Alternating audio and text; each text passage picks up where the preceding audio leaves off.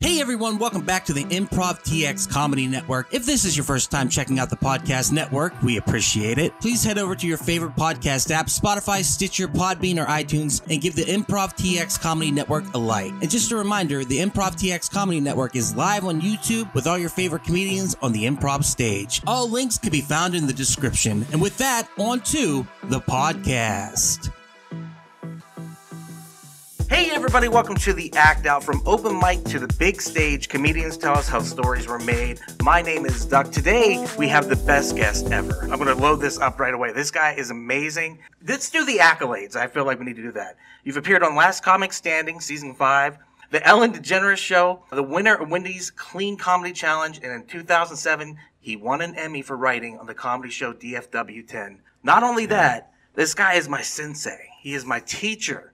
He brought the comedy to me and he taught me how to do the comedy.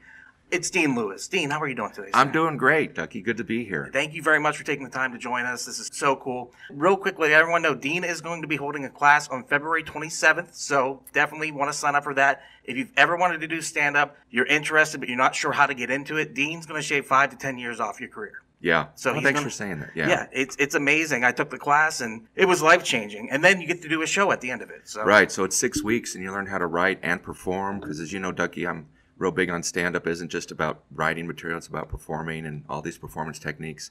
And then when you're done, we do a showcase here at the lovely Addison Improv. Yes. And you get a six minute set. If you do the work in the workshop, you usually get eight to ten minutes of material. It was a blast, and the first time I got to go on stage was on this stage. So I love it, that. It was so amazing. But Dean, let's talk about you. I worked at this comedy club for a long time, but you also worked at this comedy club for a long time. I've done a ton of stuff at this comedy club. Yeah, I started. So I don't know if you talked about this before. I'll just say, you know, the improvs. There was like no comedy in Dallas. There was one place called the Comedy Corner, and then all of a sudden in the late late '80s, there was a Funny Bone that popped up, and we're like, oh, and but then the improv, the improv. I mean, that's the the key to everything, right? Came to town, and they had one in Dallas, and then they opened one in Addison. And you may not know this, but this club used to be open for lunch. really. Because Addison, at one point, they said you could eat at a different place every day in Addison and not eat at the same place for a year and a half. There were so many restaurants, and so the improv was like, let's let's have lunch, and so that lasted for about two weeks. Did they do comedy at the same time? Or no, it was food? just it was just they were trying. They really had, if memory serves me, I think they had like an executive menu, and it's like we don't serve this stuff at night, and this, you know, it's like they were kind of a steakhouse sort of thing. I may be mixing this up with something else, but you know, they pitched it for about two weeks, but then it was just, you know, people don't think improv restaurant, even though, as I always say, this, you know, this whole comedy thing, you're in the liquor business. I mean, everywhere you perform, there's always a two drink minimum, right? right. Even at church shows, there's, a two body of Christ minimum. But it just didn't hit. And I think it was two or three weeks, and they just, you know, they put it to bed. But yeah, the improv used to be a lunch That's restaurant crazy. for lunch and stuff. So did you work here during that time? yeah, so I was here during that time, and I was a bartender. But what I did, and this is advice, I don't know if you have what the mix is of your audience, if it's comics listening or just simple laymen, the muggles. But um, my best advice to anyone who wants to do stand up, and you know this, is get a job at a comedy club because you're around everybody and you get to see how it actually works and you get to see you know i used to pick up the comics at the airport that was one of my jobs i volunteered for i used to pick them up and drive them back so i got was in the car for an hour with so and so you know just a ton of them Well, like you just said off air, Seinfeld, you know, Seinfeld. Uh, Ellen, I Mhm. think. Who else? You've told me a bunch of different people that you drove. dennis miller can i tell the dennis miller story yes, yes. you know and i know he's gone real political and he's very right wingish and everything but at the time he was a hero of mine. He was just phenomenal you know he was doing weekend update and he was this hip very different comic and he had a great special and everything. He came in like it was him and dana carvey. They were both here. Dana carvey was like at the dallas club for two nights and then one night here in addison and dennis miller only did the dallas club. But anyway dennis miller had just gotten married. I think his wife's name is allie. I think that's her name. Like i'm going to see him at lunch he's going hey babe that's not her name. What are you doing so they went to go pick her up. They went to go pick them up at the airport, and his flight was delayed. So the guy who picked them up picked her up, said, "Let me take you back to the condo, and then I'll come back and pick him up." Well, his plane landed earlier than they thought, and he called the club. He was ticked off because he's he was getting mobbed. You know, he's a big star at the time because of SNL. So he was just you know tearing him a new one. And so apparently he was kind of persnickety the whole time, like the club was having a hard time handling him. And I saw his sets; it was amazing. And just as a little history, so Dana Carvey came in a, a night early, and Dennis Miller was doing his last show on a Saturday night, and Dana Carvey started heckling him as Dennis Miller. Because you know, he used to do Dennis Miller's like a great setup, babe. Like he's like, and he's like, Carvey, is that you? And so they brought Carvey on stage, and they did like a minute or two together. The audience was insane. Again, it's the Dallas Improv. It was about 250 people. And Ed Yeager, who's a great comic, another mentor of mine, but also a great television writer, he was hosting. And this was a great lesson. So as soon as they walked off stage, Ed goes up on stage. He goes, Ladies and gentlemen, this is the most amazing night. You paid for Dennis Miller. You got to see Dana Carvey. Do you guys want to stay for 10 more minutes? Because here's their friend, Steve Martin. And the place went insane. and he goes, No, I'm just joking with you. Thank you. Good night. it was so great. But anyway, so that night, I was taking the bartender, taking the bank into the managers, and they were actually in an argument who was going to take him and his wife to the airport in the morning. Neither wanted wanted to hang out with him. So I was like, I'll do it. And they're like, yeah, don't be late and tell us if anything goes wrong. So I picked him up and I get there. It's the Doubletree Hotel on Central, you know, where the back door used to be, ironically, before they were there. But that was the place. So I got there at like five to eight. And I go to the front desk. I was wearing my improv sweatshirt, so they know I wasn't some psycho. And I said, "Here, I'm, I'm here to pick up Dennis Miller. I'm with the improv." And they're like, "Oh, he already checked out." And Ducky, I was like, "Oh my god, my life is over," because I was working at the club to get into comedy. You know, dancing around that, not actually performing, but just feeling like I'm learning the insides. And as soon as they said that, I, I turned around and I was like, you know, this is before cell phones and everything. I'm like, what do I do? And the doors open, and his, him and his wife walked out. so they checked out in the room, but they hadn't left. So I walked up. I said, "Hi, Mr. Miller from the Improv. I'm here to take you and your wife to the club." He goes, "Yeah, that's great." You know, he's kind of standoffish, and I was like, "Maybe this wasn't a good idea." so I have an, a, a Toyota Corolla, and so we get in, and she gets in the front seat with me, and he sits in the back seat, which just seems odd for newlyweds, right? And I had like light jazz on, and I had the AC. It was the middle of July, and I said, "Hey, if, uh, let me know if the air's too cold or the music's too loud." And he goes, "Yeah, you know, the air's too loud and the music's too cold." and she just rolls her eyes, and I was like, ah. "It's tense." I mean, Yeah. you've hung around some comics, and they're Yes. big, and you think, "Oh," but they're not. They're they don't let you in, right? Yes. So we're just driving and kind of talking, and then she said something, and he jumped forward and hugged her. He says, "Look at you, babe. You're driving me crazy in front of the kid here." I just went for it. I said, "Hey, you know, I, I heard you guys just got back from your honeymoon, and I know it's all fresh." I said, "If you guys want to the back seat and just screw till I get to the airport to the terminal, that's fine with me." And his face changed, and he popped up. He goes, "What'd you say?" And I said it again, and he goes, "Oh man!" So he started. So we started talking, and we had this great conversation. But at the end, he said, "You know, you got the chops, kid. You should do it." Oh, that's all you need, right? Yeah. So, like, roughly a year later, he came back and I opened for him. I was opening at the improv and I got to open for him. And I told, and he was, again, very standoffish. And I told him that story. He goes, Yeah, I don't remember that at all. And he walked off. so we didn't hang or anything. But, um, and then one time, like, two years later, I did a corporate show and he came up and he started talking to me like he knew me. Like, so I don't, I, serious, Ducky, how many guys do these comedians see going from club to club to club? Right. over a two year period. I'm sure not, but he just seemed he like beeline towards me because I was opening, and then the CEO was up doing jokes and a roast, and it was horrible as it always is for a corporate event, which you love because it's so easy to follow. Um, and he came up, he goes, "Has anyone cussed yet?" I said, "No, it's we're, I'm supposed to be clean." The CEO, and he goes, "Well, f," you know, he says f, and walks off in a huff. and he gets up on stage and he starts right away. He's just blue as can be. you Yeah. know? But you know, I think he's a wordsmith, and you know, you know this Yeah. Oh, yeah. some people cuss and you're like, well, that's just a cheap gimmick. And some people are like, yeah, you're a master of the art, and it's a pleasure to hear how you use, you know.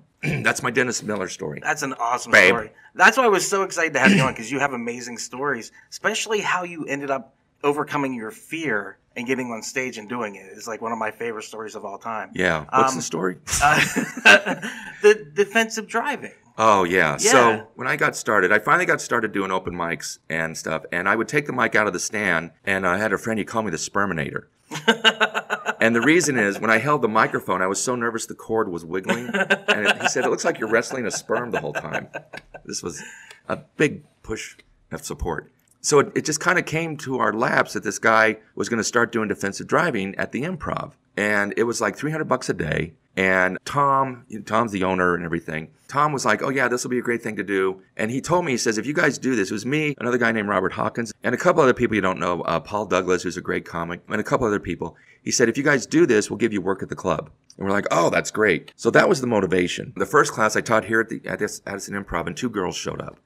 It was a nightmare. So, um, but then all of a sudden, I got a call the night before, and the guy who was putting it together said, "Hey, we got a full class tomorrow." Don't be late or whatever. It was, used to be eight hours. It was actually nine hours. You take it for nine hours because it was an eight hour class, but we had to give them an hour for lunch. So nobody wanted to be there. They were angry and da da da da. And Ducky, I was so nervous because I taught the class like four times. I didn't know it very well, and now it's sold out people. So again, this is a thing I always do. Sometimes when it gets really bad, I just decide, well, let me just go for broke. So this is what I decided to do. So at eight o'clock that morning, full class, you know, the door staff had checked them in and everything, and everyone from the back of the bar, back of the room here, they hear this,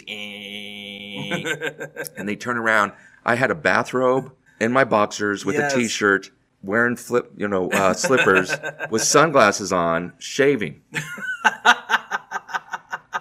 and I just walked up and but my hand was shaking. I was like, what if they're like, what is this stupid thing?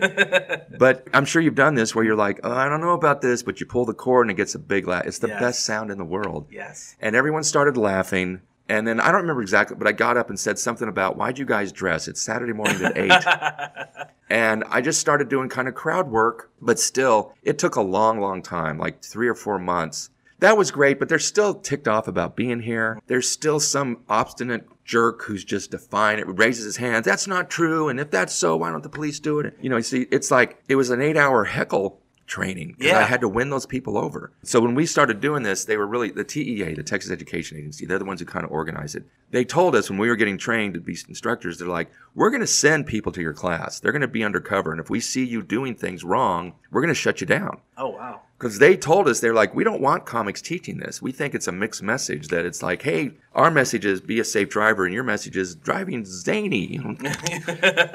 So it was, you know, we had all these problems, and so I didn't want to drop the ball, and so I got kind of Nazi-ish. That's even a word.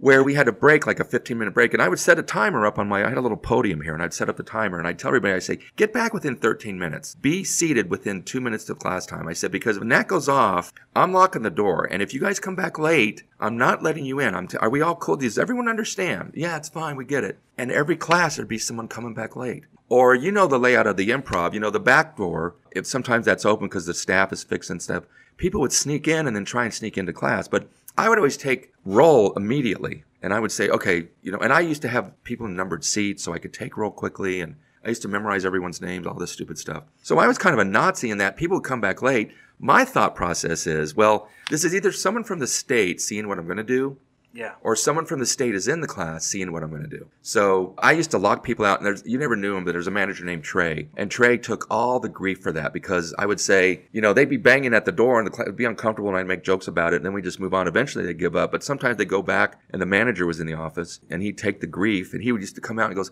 "Can you let him in?" I was like, "No, Trey, I can't. I told you about this. We don't know if anyone from the state is here, and we don't know if they're from the state." So Trey hated me so much because I did that so many times. The other instructors would let it slide, but you know Tom, and I didn't want to have to get the tall from Tom. Yeah. no. Because I love Tom. He's like my brother. You know, we started roughly at the same time at the improv where he was a door guy. But he's the boss. He's the owner. He's the manager, you know, and it can get ugly quickly. So no disrespect. He's the best thing ever. but anyone in that position is going to be that way, right? So, um, so after a while, I just relaxed on stage, and then suddenly my sets went from you know lower to higher. Just everything changed. So it was a speed course for me because a lot of comics said, like, you know, you're not going to get over that for years. It's going to take you a long time. But I got over it really quickly within a few months, three months or so, boosted my confidence, changed everything. But the problem is, you know, like um, when I teach a workshop, there's always people who like, they're very nervous in class. And I think, oh, it's going to be even worse when there's 300 people here. But I never know how anyone's going to do at the show. I really don't. I told you this, I think. I've had some people who were amazing in class and just okay in the showcase and vice versa. But Paul Varghese, you know, Paul and the class used to be eight weeks long. Now it's only six weeks, but it was eight weeks long. And around the fifth week, I was going to throw Paul out. what a mistake that would have been, right? Because he just came in and he would just read and he wouldn't look up and perform. He wouldn't do anything. And a friend of mine, Chuck Kaysen, another comic who's great, he passed away a few years ago. But Chuck would kind of hang out sometimes. And he was my uh, or whatever. So I would talk to him. I said, I think I'm going to give Paul his money back and just let him go oh because wow. I don't want him embarrassing himself at the showcase. I think it's going to be really bad. But this was like, you know, I've been teaching for like a year or so, so I didn't realize what I know now. Chuck talked me out of it. He's like, man, just give him a shot, you know, if it's just the worst. So the way I decide the show order, if there's 10 comics, I'll take out the ace through 10 of hearts. I always have a deck of cards with me because I'm a magic geek. And then I'll write everyone's name down just randomly. And then I'll shuffle that packet face down. So if Ducky, you're number three on the list, but I turn over the ace, then you go first. Here's some insight. A lot of clubs, when they do open mics, or whatever, they do put you in positions thinking on how well you're going to do. Mm-hmm. You know, I was always heard, you know, the fourth position is the sweet spot. That's the best spot because the audience has been warmed up. It's not too late, so they're not tired. You know, about the middle of the show is the best spot. But I found that to be BS because some comics who were horrible would get the fourth spot and still die. And then some comics who you didn't think were that great would get a bad spot would do great. So I don't, th- I don't believe in that. Right. So I just put randomly. So then Paul Varghese, of course, goes last. And I have this crisis of conscience. I'm like, well, I tell him I'll do that, but I don't want him to be the last one. But I was like, no, I got to do it. I just got to do it. So, you know, if, what I say is what I'm going to do. So this was a Monday night. The club was packed. So this is when the improv headliners would come in Tuesday through Sunday. You know, now it's what? Thursday or Friday through Uh, Sunday? Thursday through Sunday. Yeah. Yeah. Mitch Hedberg was here that week. He showed up that night because his family lives in Plano or. He'd gone to see his family and he just decided to drop by the club. And he comes in and sees this packed house. He likes, what's going on? And the managers told him, and you know, the management here will do anything for the headliner. You know, treat them like royalty because they are. And so the manager came up and said, Mitch wants to do a set. I was like, uh, the reason I was hesitating is like, he's got to follow Paul Varghese. who I thought might have done poorly. So the show was great, you know, and the thing about the showcase is you bring 20 people, someone else brings 30 people, somebody else brings 10. So you have a packet of the audience that's already on your side. They're going to laugh, they're going to applaud. And everyone says, well, your showcases are kind of a cheat for that reason. And I agree with that up to a point. But the thing is, you still have 170 people who are not here to see you. You got to play to them. If you do well, then that shows that, yeah, you had fan base, but that's what headliners have. They have a fan base, but there's still people who don't know who they are. I digress. So Paul's getting ready to go up. Now, in my lifetime, when I was a kid, my mom was a big Elvis fanatic. Elvis came to Denver when I was about eight or nine. And, you know, she got backstage and she went to a party with him. And apparently he asked her to sleep with him. And she said, no, Oh wow. I can do the whole Elvis thing later on. but she found out when he was leaving on his plane to Lisa Marie. So we went out to Stapleton Airport, to this little side airport, to see him leaving, you know, and the, no one knew it was him, but there were still about 20. It was Elvis in 72 or 77 or 70, I think. And I remember Ducky, this guy got out of the limo and walked up and he had like this powder blue Nehru jacket on and he had all the rings and the glasses. It was like looking at a god. Yeah. I mean, it was like, he's not a human. There was a glow about him. And I'm not a starstruck, but I was just like, oh my God, what is that? And then I saw Michael Jackson on the Victory Tour. And, you know, he, I was way back and he was real small, but mm-hmm. still, when he walked on, there was just that thing. Some people just have that thing. So little timid Paul goes walking up on stage and it was a lion was born. He just exploded. And, you know, Paul Varghese is one of the best comics ever. And he just became Paul Varghese and he crushed it to the point where I was standing next to Mitch Hedberg by the soundboard and he was going to get up and do like 20 minutes and he was going to try out new jokes is what he basically wanted to do. And he was going, man, I don't know if I can follow that Oh wow. first time on stage. And then he got up on stage and he, he said, you know, here's a little trick comics do. If you follow a fantastic comic, you can either ignore that that happened and hope the audience forgets it too, or you acknowledge it. And he got up and goes, give it up that guy, Paul Varghese, man. He's great. That's something else, man. I don't know if I can. He made a joke about it. Yeah. Now he killed because you know everyone was like, "Who's this? He's here." I'm like, because he was very hot at the time. But that was Paul's first time on stage. So like three weeks later, I get a call from Paul, and he says, "Hey, I'm doing a show at the Improv called Indians at the Improv. Do you want to do it?" And I said, "Well, Paul, I think I'm 116th Cherokee." and he goes, "Well, it's just me and Raj Sharma." But that was the club's idea, I think. I think the club wanted to call it Indians at the Improv. But we got to fill the show, and I'm asking you and asking Chuck, would you do it? And I was like, sure, you know. And in my heart, Ducky, you know this. Like, this is what drives me crazy about people taking my class. Is you know, before the last class, they bring me their card and they have a website. I'm like, dude, you don't have an app. You have no experience. You're fresh to this. Even if you have six minutes that kills, you got to have a minimum. What would you say, thirty? Oh yeah. You got to have a minimum Yeah. of 30 before you start promoting shows and people come out and all that. Unless they know it's an open mic and just, hey, I'm working on stuff and this won't be great, but I need the support. That's another thing. So in my heart, when Paul called me, I was kind of like, why is this kid doing a show already? I mean, he's got six minutes. You know, it's obvious you're calling people to fill in the time. You don't have it. So, Ducky, when I got here, I don't know if you've ever seen this. This only happened for one other comic, which was who's the guy from Whose Line Is It Anyway? I can't think of his name. Anyway, I saw this happen for him. But when I got here for that show Tuesday night for Paul, there was a crowd wrapped around the building twice. What? And I didn't realize, but Paul is very well connected with the Indian community. So he put the word out. So like 30 people couldn't get in. They oversold, they wouldn't let them in. That's insane. And the next thing I knew, like, you have to ask Paul, I think it was once a month, but there was an Indians at the improv show every Tuesday night. Like, like maybe it's twice a month, I don't know. But for two or three years. And that's why Paul accelerated so quickly Mm. because he's a great writer, he's a great performer. He was born to do this. But also, he had a steady audience coming out to see him that you know what this is like. Because when you start doing this, I mean, what is there now? Probably 35 different open mics in Dallas. Oh yeah, it's nice. I'm not exaggerating. it's nice. If you can drive it, you could probably go up two or three times a night in Dallas. On a Monday, on a Sunday, you could get Yep. stage time. But at the time, there was the back door, and that was it. I'm sure I'd be corrected on this, but to me, there was like, you know, the improv wasn't doing open mics. Hyenas wasn't even around, I don't think then. They were not doing. So Paul had a steady gig, you know, with a big audience. But the problem with most open mics now is, you know, how do you get your friends and family to come out and see you more than twice? You can do a show at the improv and they'll come see you because they're excited. And they'll come and see one more show. But then the next time you invite them, they'll go, well, do you have anything new? Do you have a fresh 10 minutes? Or, you know, we've seen you and that's great, but it's the same thing, right? It's really hard to get people to come back. But no one knew about the world the way it is now. There was no Facebook or marketing or anything like that. You would just call some friends and hope for the best, get two out of 20 calls, right? So Paul had a steady audience because that audience came to see him, but the improv also promoted it. So it wasn't just people he knew. It was real audience, not real audience, but you know what I'm saying? Like Yeah. it was a mix of not just supportive, but people wanted to see him. That's the big secret. This is where the story is going. is my workshop's incredible. If you do Yes. exactly what I say, you'll be awesome. But the biggest secret for stand up is you got to get as much stage time as possible and do a different set if necessary every time till you find that good set. Because how many people do you know, Ducky, that you've seen them? And this isn't a criticism, it's just a fact. We're not making fun of you. But they go up with a set that was bombing six months ago and they're still doing that bombing set. What is that? I, I don't know. People don't write. They're lazy. That's what it comes down to. Or they don't want to perform. And that's one of my favorite things about your class is the first thing you say is stand up is a performance. Mm-hmm. You need to get up there and actually put on a performance. And it's hard. It really is. It's hard to get used to that. It's hard to find your identity on stage and all those things, but it eventually comes to you. Eventually, and, yeah. And but sitting down to actually just do it, that's where a lot of comics because comics are procrastinators Right. and they, they will wait to the last second to do anything.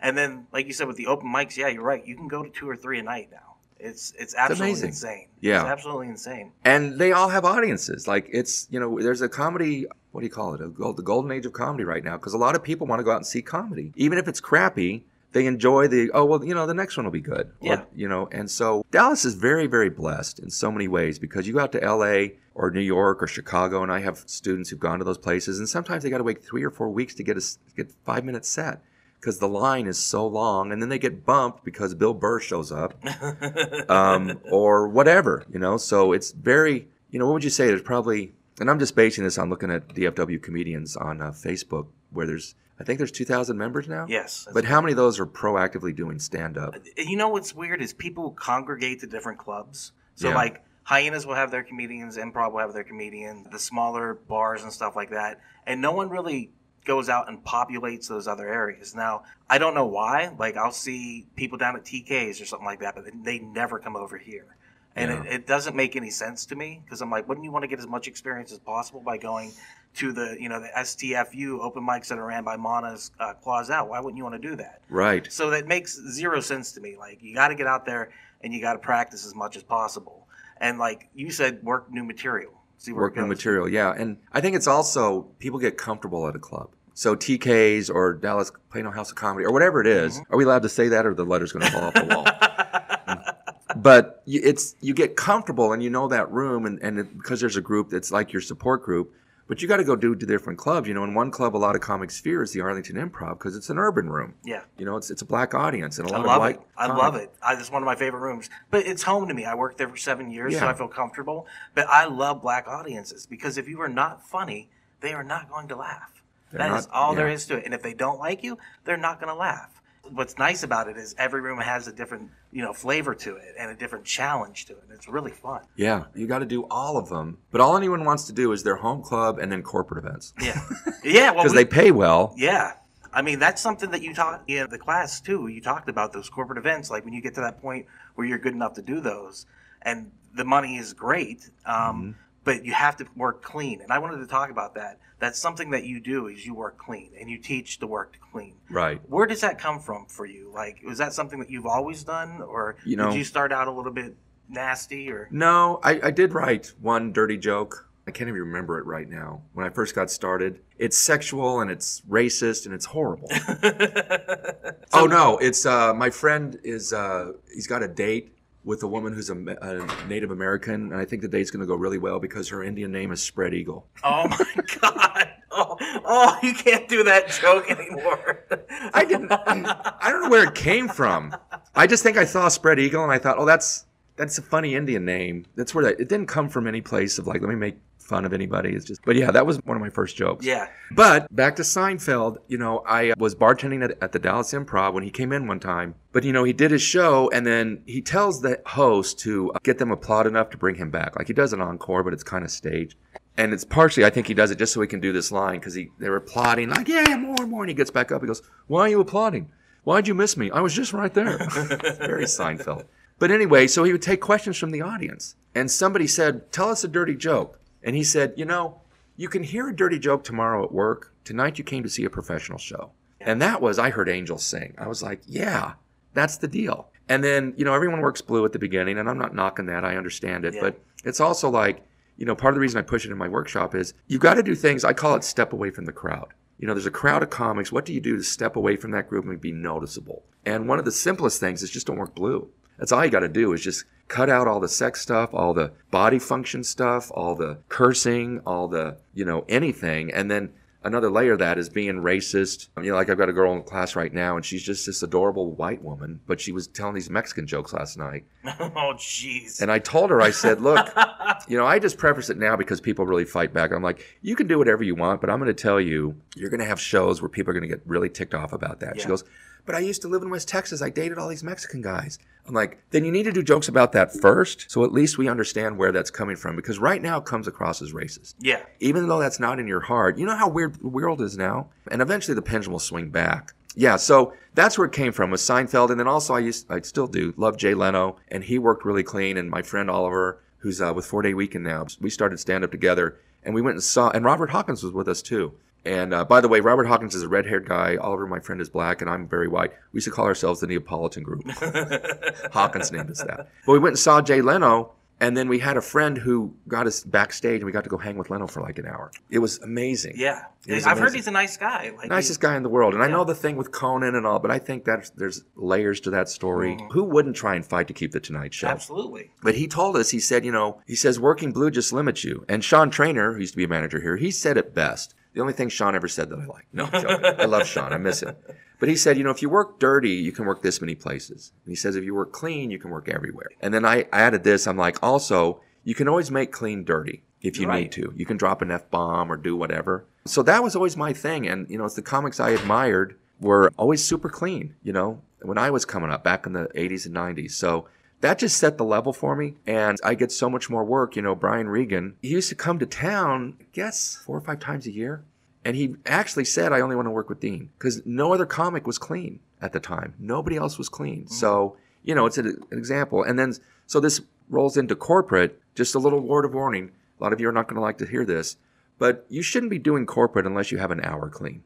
And I mean so squeaky clean, your grandmother at church can listen to it, right?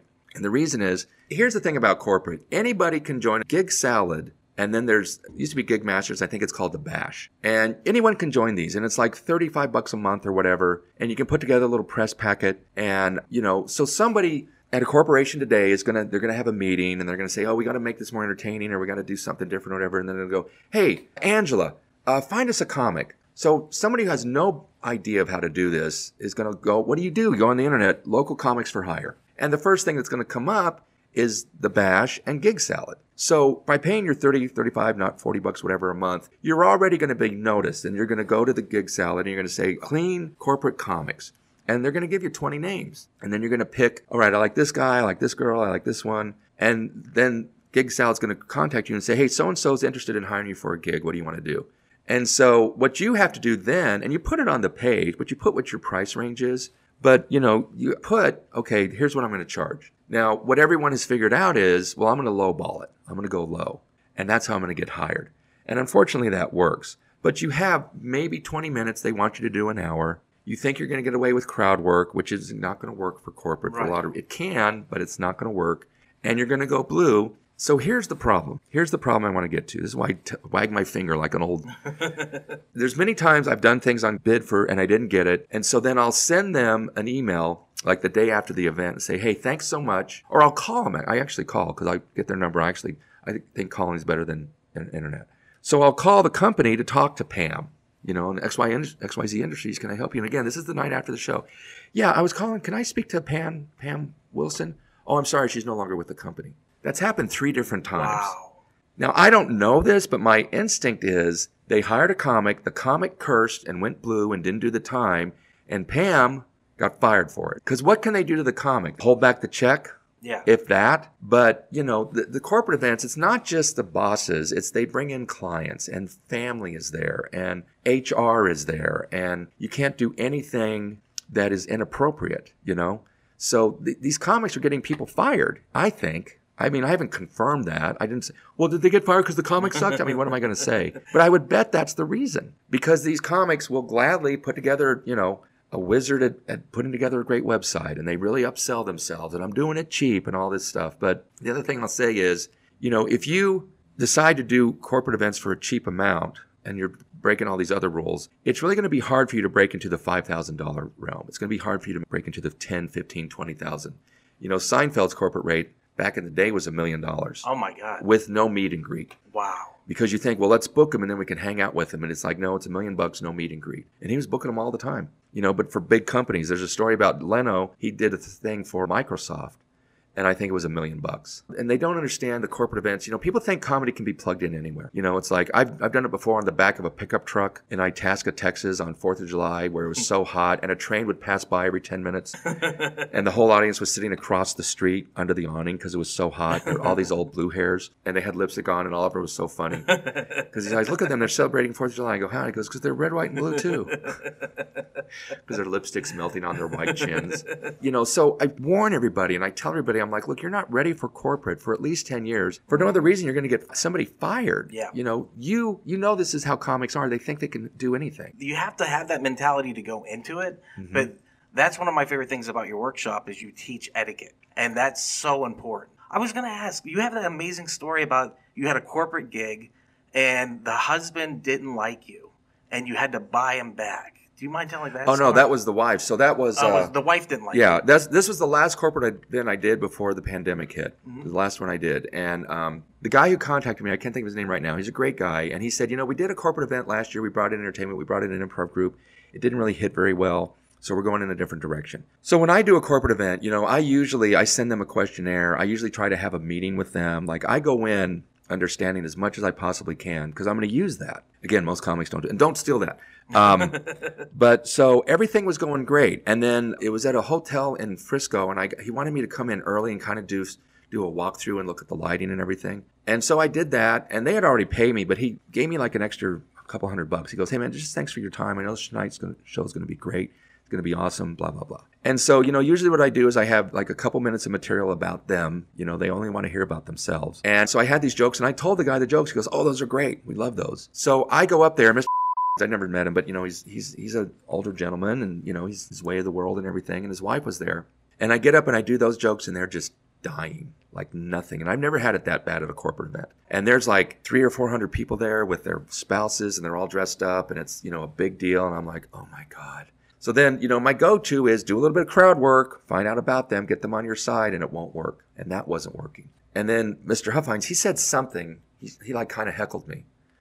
I was like, oh my God. You know, I, I've only had this a couple times where that cold sweat on your back uh-huh and each drip goes down, you know, laughing at you. And I was like, this is a nightmare. And they paid me a lot of money. And plus, the guy gave me a tip. And they thought, I was like, okay, well, the last thing I can do. And I gently started talking to her, to his wife. And I got her laughing, which got him laughing, which won the crowd over. And then the show ended up, okay, not my best, but I got out of there. But that's the secret is, you know, you got to know who to win over in a corporate event. And it's usually the CEO because if the CEO's not liking you, then they're not going to laugh.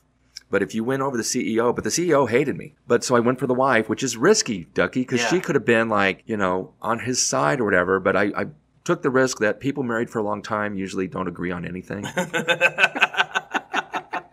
it's true. it's very true. yeah, that was that was one of the worst. You want to hear another story? It's not even really about me, but it's just a lesson to be learned. And by the way, I want to give a plug to Four Day Weekend, who are in Fort Worth and Dallas, and I know all those guys. Hands down, the best at what they do. They probably do, I'm guessing, a couple corporate shows every week. To this day, during the pandemic, I'm sure they were performing a lot. And they're just at another level. They're the best improv, and they're best at what they do, customizing the show for each corporate. They're fantastic. They're the best, the best. I can't say enough. I'm jealous of how great they are. And you know, when they do those shows, people are always in the audience and they book them after those shows. I mean, it's just, they're a machine. They're awesome. And they've done thousands of shows. So once in a while, I get to work with them. Dave Ahern is usually their host, but he was doing something else, and I'm a. They call me in sometimes, which I'm very grateful for. It's great. And again, I get to see him, and I love him, and I know Oliver and Frank and the other Dave and everybody. So this was at the. Uh, uh, I forgot what's the pla- place by by DFW. Anyway, so it was out there, you know, and it's top of the line. So at these corporate events, you know, these companies rent the rooms for a limited amount of time. So at this event, you know, they had a big stage. There was probably a couple thousand people there, if not more. And Four Day Weekend had been working with this company all week long. Like they had done improv workshops and they'd done all this training with them and all. They so I'm sure they're getting paid a pretty penny, right? And this is always a mistake. So they did the award ceremony, and then it was going to be the improv show. We were going to do an hour long improv show at the end. So the award ceremony goes way over, way, way over. It was supposed to be done around 8.30 or 9. It was like 10.15 before it oh, finished. oh wow. In the meantime, the staff at the hotel is telling us they're like, "You guys only have the room till 11 because we got a we've got a big thing coming in tomorrow, and it's going to take us 12 hours to strike the room. You guys got to get out of here. You know, we're we're pulling the lights." Ugh. So the award ceremony ends, and the CEO, I believe, says something about this has been a great year. Congratulations, everybody. We're going to have a fantastic year. Thank you all for coming out. Thank you. Good night. And 80% of the room stands up and starts to leave. As they're leaving, then the music starts, and it's supposed to be, and now, ladies and gentlemen, you've been working with, please welcome Four Day Weekend. Now, they had wireless mics, and everyone gets up at the time and starts getting on their phone. The sound system goes into the toilet. I don't know if it was interference, I don't know what it was, but 80% of the room had left. They were all leaving, or they were going to the back of the room to drink. So some people were staying to watch the show. So it's just, it's a nightmare. No one's fault really, but it's just everything goes wrong. So then my job was to get suggestions from people, but nobody's there. So I jump off the stage and I start going up to people because you can't hear them over the sound of people in the back talking loudly. Yeah. So I'm like, hey, we need a location, or hey, we need this. And so I go to the CEO. I said, hey, we need a suggestion. He snatches the mic out. He goes, my suggestion is everyone get back in their seats and watch the show Oh. like sternly admonishes them. And about a hundred people heard that and came back, but it was just going poorly. Nothing was working. Not the fault of Four Day, not the fault of the company, but it's just it was a miscommunication. And in the meantime, the people from the hotel are saying, "We're going to pull the plug on you in just a few minutes." You got so, but Dave decided like, let's just end the show early. It's not going great anyway. We da da da da. So they didn't do an hour, and they didn't get paid for anything. And the CEO's excuse was, "I paid you for an hour." Oh, and they're like, wow. so for the whole week, they didn't get paid. They paid me that night. Dave always pays me in cash that Mm-hmm. night. I wanted to give him the money back, you know. He's like, but you didn't do an hour show. But you want to say, like, yeah, because you guys ran too long. You know, you can't say it without straightening them out, sounding like a stern person. You can't do that with a client. And I talked to Frank, one of the guys, a couple years ago. I said, you guys ever get paid? He goes, we never got paid.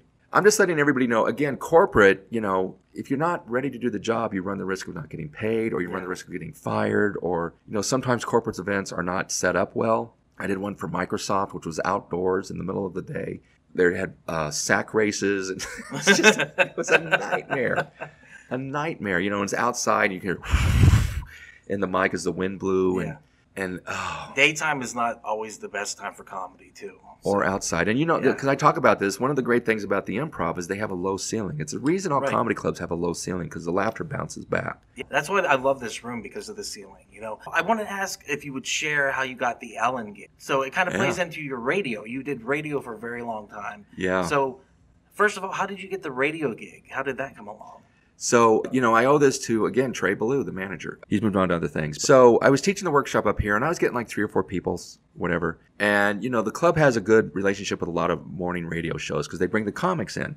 So Trey said to me, he goes, why don't we get you on the Jagger show and you can promote the class? I was like, oh, that's a good, thank you. Yes, that'd be great.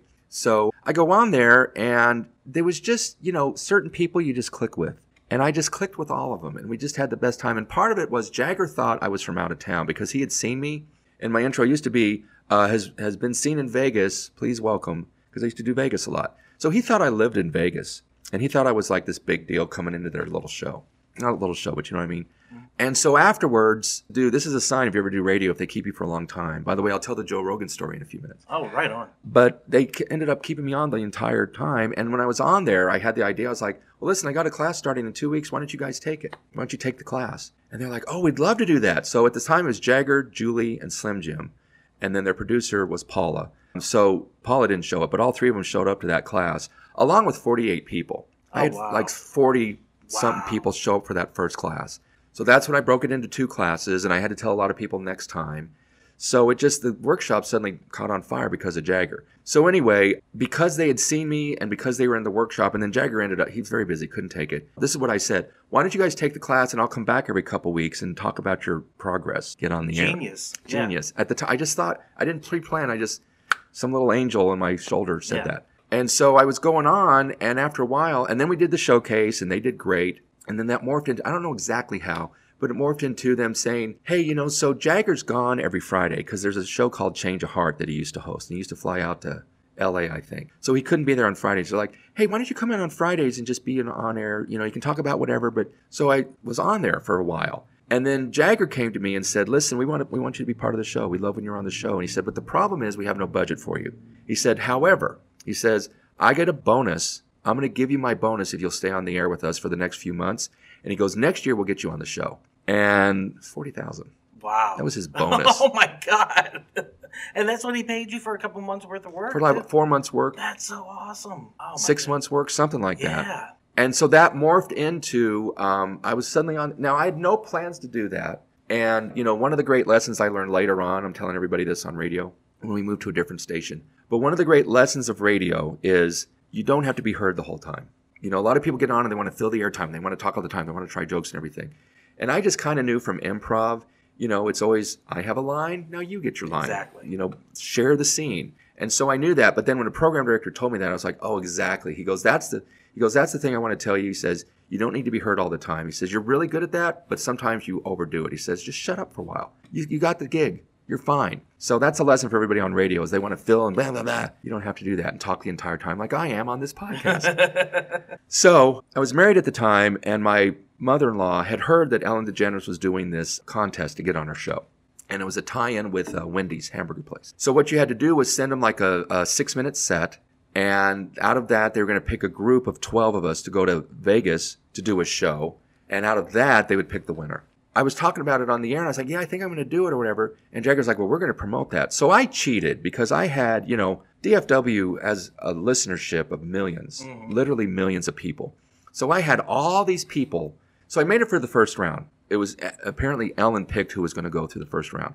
So the station had nothing to do with that. But then there was the 12 of us. The point was I had I had a huge listenership who was supporting me. And here's how I won. Here's the way I won this. This is just So we were in Vegas. We were staying at Caesars, but I think the showcase was at the uh, Stardust or whatever. And if you've ever been to Vegas, you know they have these bridges over the highway, over the road. You know when you go to Vegas, you ever been to Vegas? You'll hear sirens constantly because everyone's getting run over all the time. There's Okay. always sirens. People are always having heart attacks. You know what happens in Vegas ends up at a graveyard.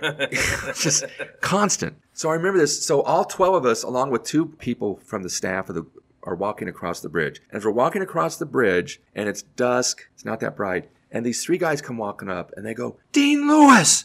Oh my God! and they run up, they're like, we, we want you to win this. We're so excited. And as soon as they did that, I saw all the other comics go,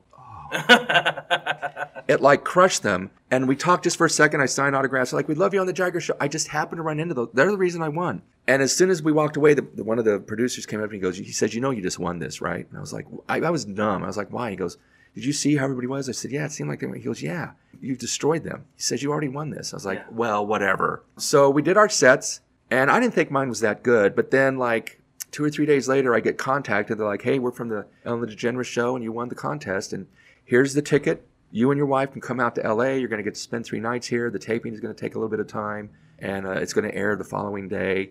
So I went and did it, you know, and it was amazing. It was very funny because what you think is going to be is never what. So my wife and I are there, and the Ellen show. I think they tape like three or four a day. Gone now, but so all these celebrities are coming in, and we were in this little dressing room. It was nice, but across the hall was the makeup room. And so I went in and got my makeup, you know, and they're just, we'll come and get you. And the show I was on, Carrie Fisher was on it, and Harry Connick Jr. were the guests. And I was like, well, maybe I'll get to meet them. I don't know, you know. But I was just like, I'm just going to float through this and not ask for anything and just whatever they tell me, I'm going to do it. When it came time for me to do it, they're like, well, you're going to be doing it in the, uh, I don't remember what they called it, but there's a group of people who are in the main room and then there's a side room. So I was going to be doing the show in the side room.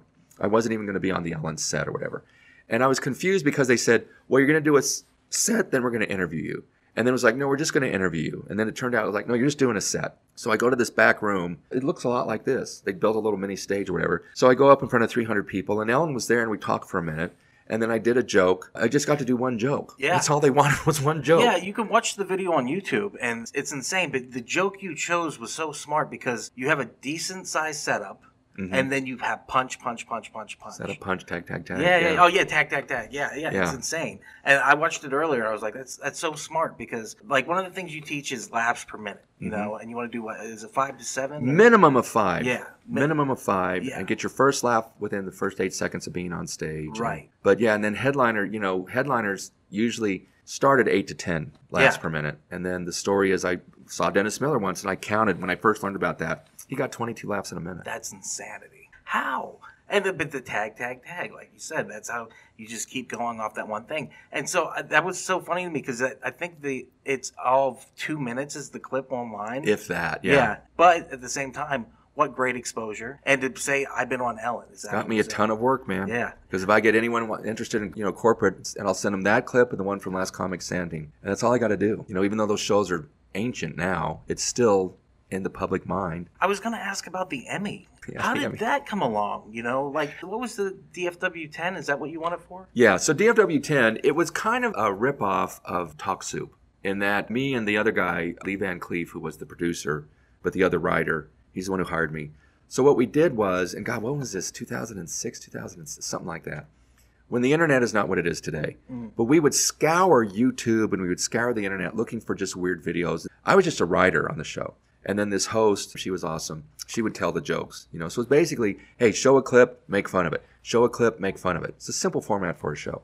So I get a call one day from Frank Ford from Four Day Weekend. He goes, "Hey, we, you know, we know this guy Lee, and he wants to do this show, but we're just so busy, and we thought of you. Do you want to have lunch with him?" And I was like, "Sure." So I go to meet him, and Lee Van Cleef, what a name, nicest guy in the world, and he tells me what his vision is, and I was like, "Okay, yeah, let's do it." I gave him some examples of what I do and everything. He goes, "Yeah, I think you're the guy." So, you know, I would write furiously because a lot of times he wouldn't send me the clips until the night before. You know, I was up at four in the morning writing these jokes and everything. You know, it was on Channel 11, you know, the midway point between Dallas and Fort Worth, the station there. That's where we filmed it. And it was on the news set, but they built one little tiny part of it just for us. Like one day there was a tornado thing and they had to come in and stop us so they could do a weather report. You know, it was just like this halfway put together kind of thing. We felt like we were, you know, bothering him. And then Lee tells me, he goes, uh, "So I'm gonna, I'm gonna nominate us for Emmys. I think this show's good enough." And I was like, "What the fuck are you- "What are you talking about?" It's because he's won Emmys. You know, he was a news guy, mm-hmm. but he was he wanted to do other types of programming. He goes, "I've won some Emmys." He goes, "It'll be a regional Emmy," but he says it's an official Emmy, and he says, "I'm going to nominate us for it." So I was like, "Okay, fine, sure, do that, Lee. Go ahead, you Yeah. wackaloon." So this was when I was back on the Jagger show, and at this point, the Jagger show has gone through so many transformations. But at the time, it was me and Jagger, and then Mondo Mike and Jasmine Sadry. They were on the show too. So Jasmine was in a play, and none of us had ever done anything like that. So we all went out to go see her play on a Saturday night, and I was so excited. And I was, you know, we all had dinner. You know, we used to hang out. A lot of radio shows don't hang out. We're actually we still text each other all the time. So I go, go to see the show, and I, you know, and I've got my tux rented for tomorrow night as the big ceremony, the big Emmy thing, you know. And I was going through divorce, didn't have a girlfriend, and I was just like, well, I'm just going to go table of one. It'll be, you know, I'm part of this Emmy ceremony. It's going to be great. I'll sit with Lee. Oh, I couldn't sit with Lee because he had moved. He had left like a month, but he got hired to somewhere. He had to leave, so he was gone. So I'm driving home Saturday night after the play, and I get a call from Lee, and I was like, oh, I wonder what this is about. And he goes, hey man, where are you? And I was like, well, I just saw a play. He goes, why are you not at the Emmys? And I thought he was busting my hump. I was like, tomorrow night. He goes, it was tonight. Oh no. And I pulled over because I was, you know, I get emotional. I was about to cry. Like I was like, "What? I missed it, Lee. You're messing with me." He goes, "No, I'm not messing with you. It was tonight. You, you didn't show up." oh wow. Oh, and I was just like, "It's like Lee, I'm so sorry." He goes, "I don't care about that." He goes, "You won." He goes, "We won." I was like, what? He goes, we won the Emmy. You're kidding me. He goes, no. He goes, he says, can you write something down? Write this person, email them, and tell them your address. They'll ship the Emmy to you. So I totally missed it. But like a week later, there's this huge package on my porch, and I open it up, and it's an Emmy. An Emmy. Now, again, it's regional, you know, which meant it was like us in New Mexico. There's like six states. It wasn't a big time television Emmy, but I've got it in my house. And can I tell you a little off color thing? Sure. That thing's gotten me laid so many times. I'd be on dates, you know, and my kids were at their mom's, and they go, "Let me see your Emmy," because I, I don't I don't display it in my house. You know, it's hidden away. So I bring it out, and the next thing I know, there's piles of clothes on the floor, and the Emmy, man, I'm telling you. And you told me before the radio didn't hurt either. Radio didn't hurt. And, you know, also what helped a lot, when I started at the Edge, my first son, Connor, had been born, and then my second son, Logan, had been born, and then I got fired. It was a nightmare because I wasn't doing anything else. I wasn't even teaching defensive. I quit defensive driving. So I had no income other than the radio, and it was insurance, and all that was gone. But 105.3, which is a sports station now, because at the time, 105.3 had had Howard Stern, but he had quit to go to so satellite radio, and, and David Lee Roth had taken over. And that was a nightmare. And he's not a radio guy. He's an entertaining genius, but he's not a radio guy. So they had gone to Opie and Anthony, but that wasn't working because it was not local. People didn't like that.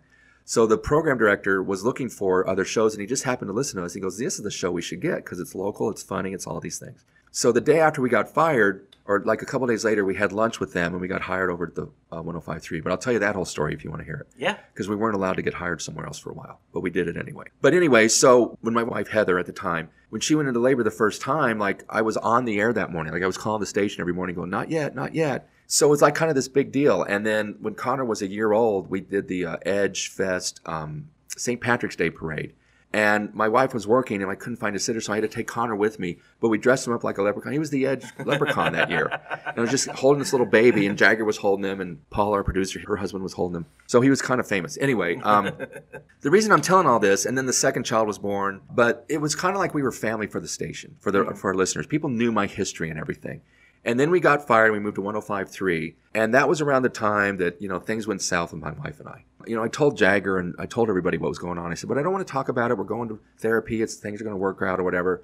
And this is what's weird, Ducky. You know, and I'm an atheist. I don't believe in anything. But we started getting calls and we always made jokes about my wife cheating on me, how I was a loser and she was beautiful and why was she with such a plain looking guy. And we always, that was always our running gag, even when the babies were born and all this kind of stuff. So we kept up that front. But we started getting calls. Our producer would come in and say, Hey, people are worried about you, Dean. Oh wow. I was like, What do you mean? They're like, They, they want to know if everything's okay in your life. And we were all dumbfounded. We're like, We're not saying anything. We're not, we're doing what we've always done. And we would get people calling for a contest. And they, and there's a thing I used to always say to people, I love you, man. And people love that, you know. So if you call in, I knew your name was, I go, when you hang up, I go, love you, Ducky. And they go, love you, Dean. It was just this running gag. Mm. And so I'd say, hey, love you, man. And they would go, yeah, is, are you okay? so they'd figured it out. It was weird. We had about 15, 20 different times where people knew, and we're like, what are we doing? Yeah. What are we doing that they can tell? So anyway, in the midst of that, we finally announced it. It's like, like, listen, you know, relationships don't work out. I still love my children very much. You know, my wife and I've just decided to go separate ways and all that kind of stuff. So then I started getting all these emails, and this was back in MySpace days. You know, on MySpace, like, hey, I'm sorry about your marriage. You want to have lunch? You want to talk about it? You know, and I knew even back then that your MySpace photo was not you. you know, that was you 12 years ago and 50 pounds ago. So, uh, not there's anything wrong with being 50 pounds overweight. You got to be so I- sensitive I mean, days. yeah. Look at me. I mean, look at me. Yeah. this is all about within the last 10 years. I bloated up like a Yeah. pregnant. So anyway, yeah, so there was a lot of action, as they say, going on where, and I'd never been like that before. And now that I've been through it, I'm, you're going to cry, but it's kind of like, you know, I'm not a big fan of one night stands. It's kind of, it's awesome and fun for a lot of reasons, but the next day you're just, they're gone and it's empty, you know? Yeah. And I had a couple girlfriends and I just realized I wasn't ready to do girlfriends at that point. So, you know, uh, but yeah, radio was pretty good for that. I wasn't rock star level or anything, but there's a couple that I still, they're still in my thoughts. Everyone, it's just stuck jumping in to say thank you so much for checking out the podcast today. If you dig it, please head over to our website at improvtx.com where you can check out our calendar for all the upcoming shows in Addison, Arlington, Houston, and San Antonio. And don't forget to follow our social media, all links in the description. And with that, back to the podcast. What made you decide to start doing the workshop?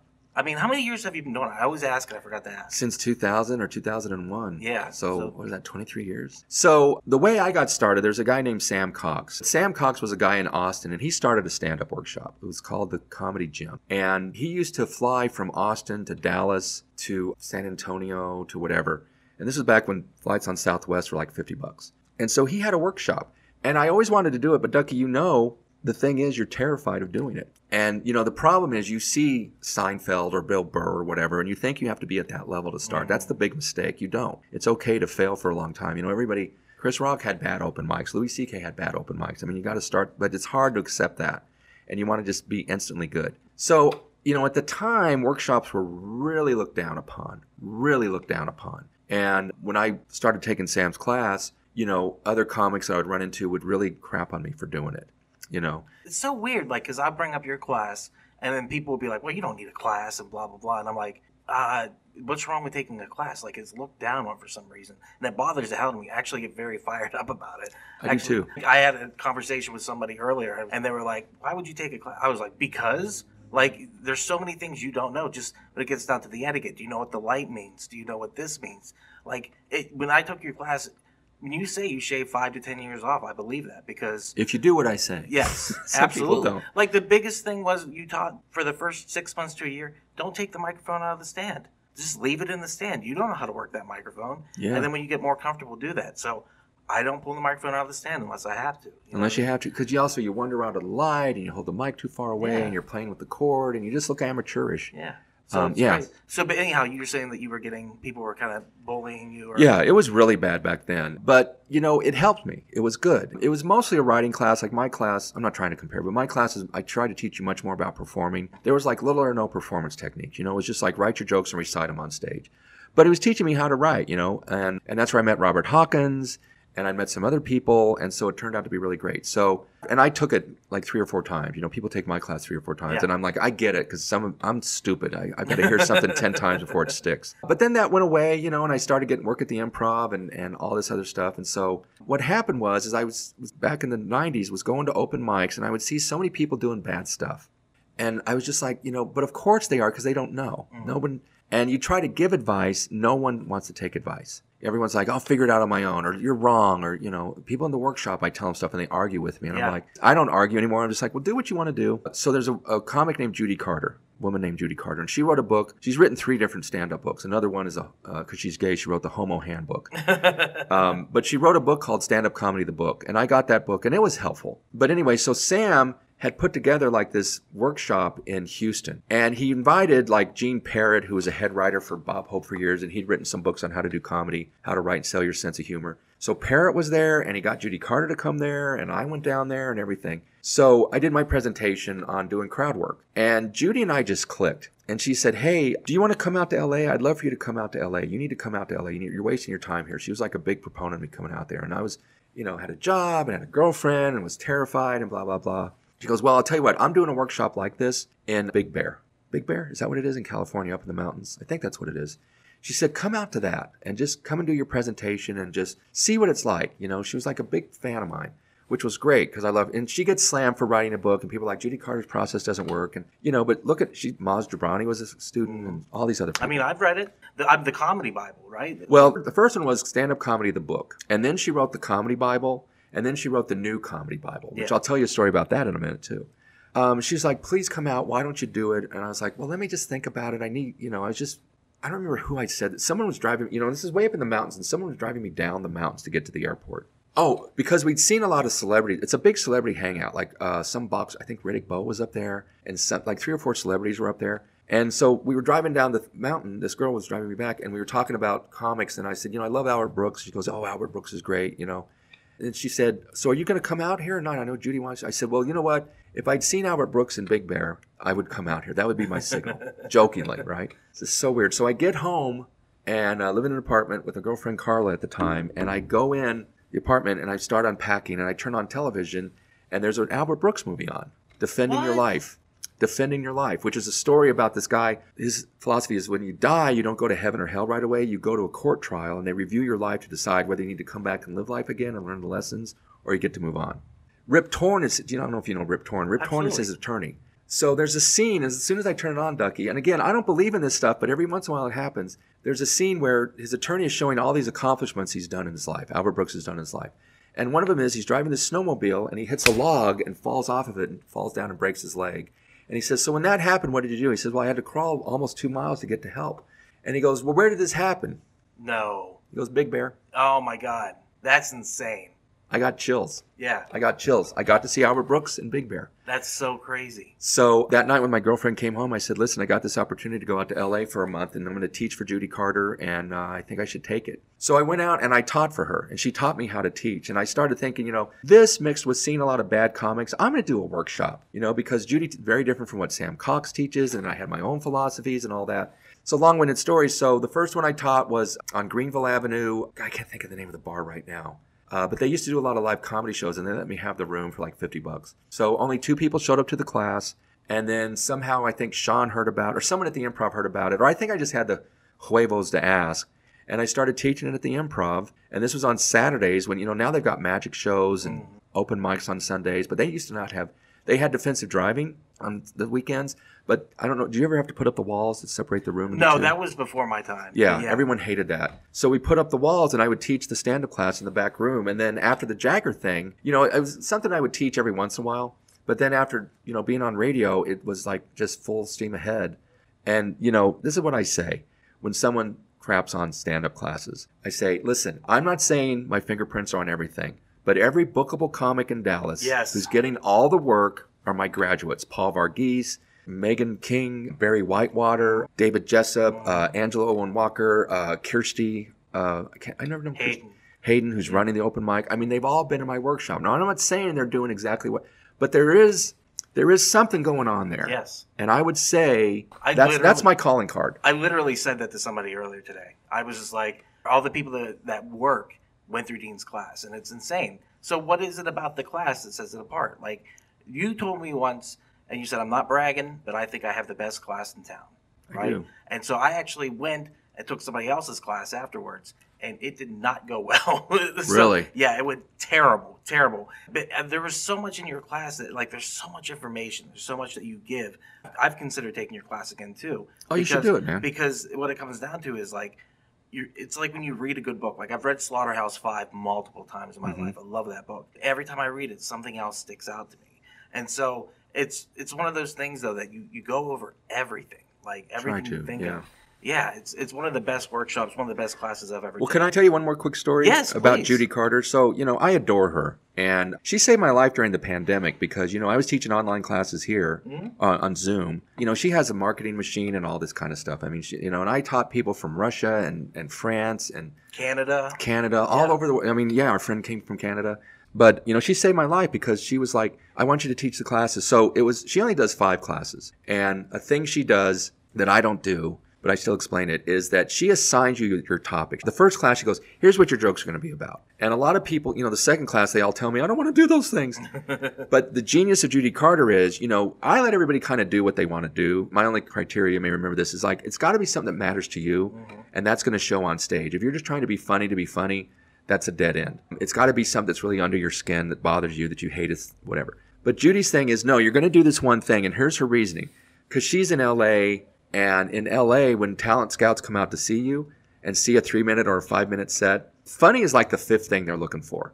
They're like, does he look good on television? Is this someone we've never seen before? Is this a type we can use? Oh wow. Is this someone who seems intelligent?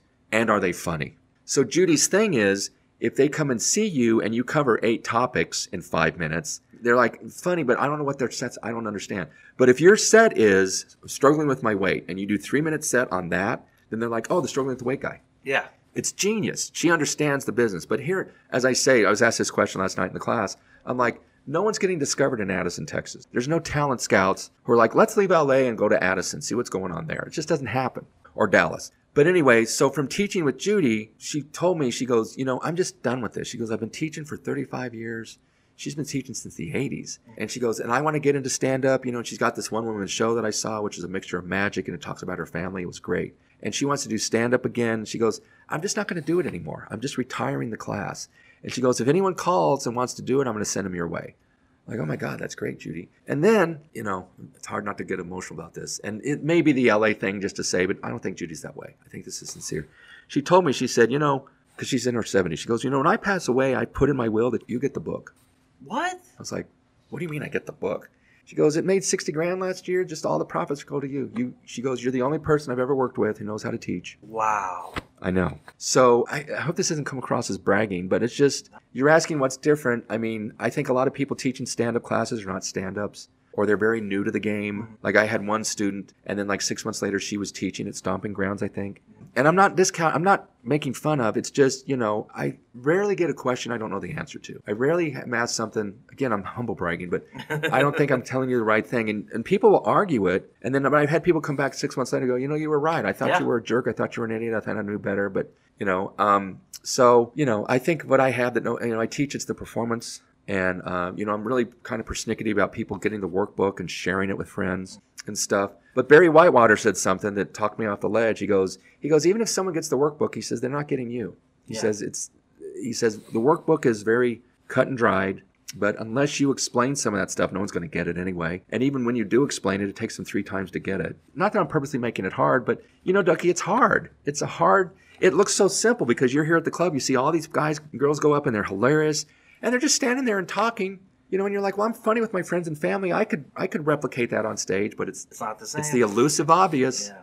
The elusive obvious. it's so different, but I love it. It's so much fun. Are you going up? Are you doing Uh, stuff? I haven't went up during Christmas, Hmm. during December. I went out as Santa Claus and did a Santa Claus, a clean Santa Claus set. I love that. Yeah, so I went to as many open mics as I could, and I just wanted to do it to bring joy. Yeah, it was practice and it was fun, but like I started the set super clean, and I my problem with my set is it's super dirty because Okay. I made the same mistake every comedian usually does, which is I want to get all this dirty stuff out, and it's terrible, and I know that now.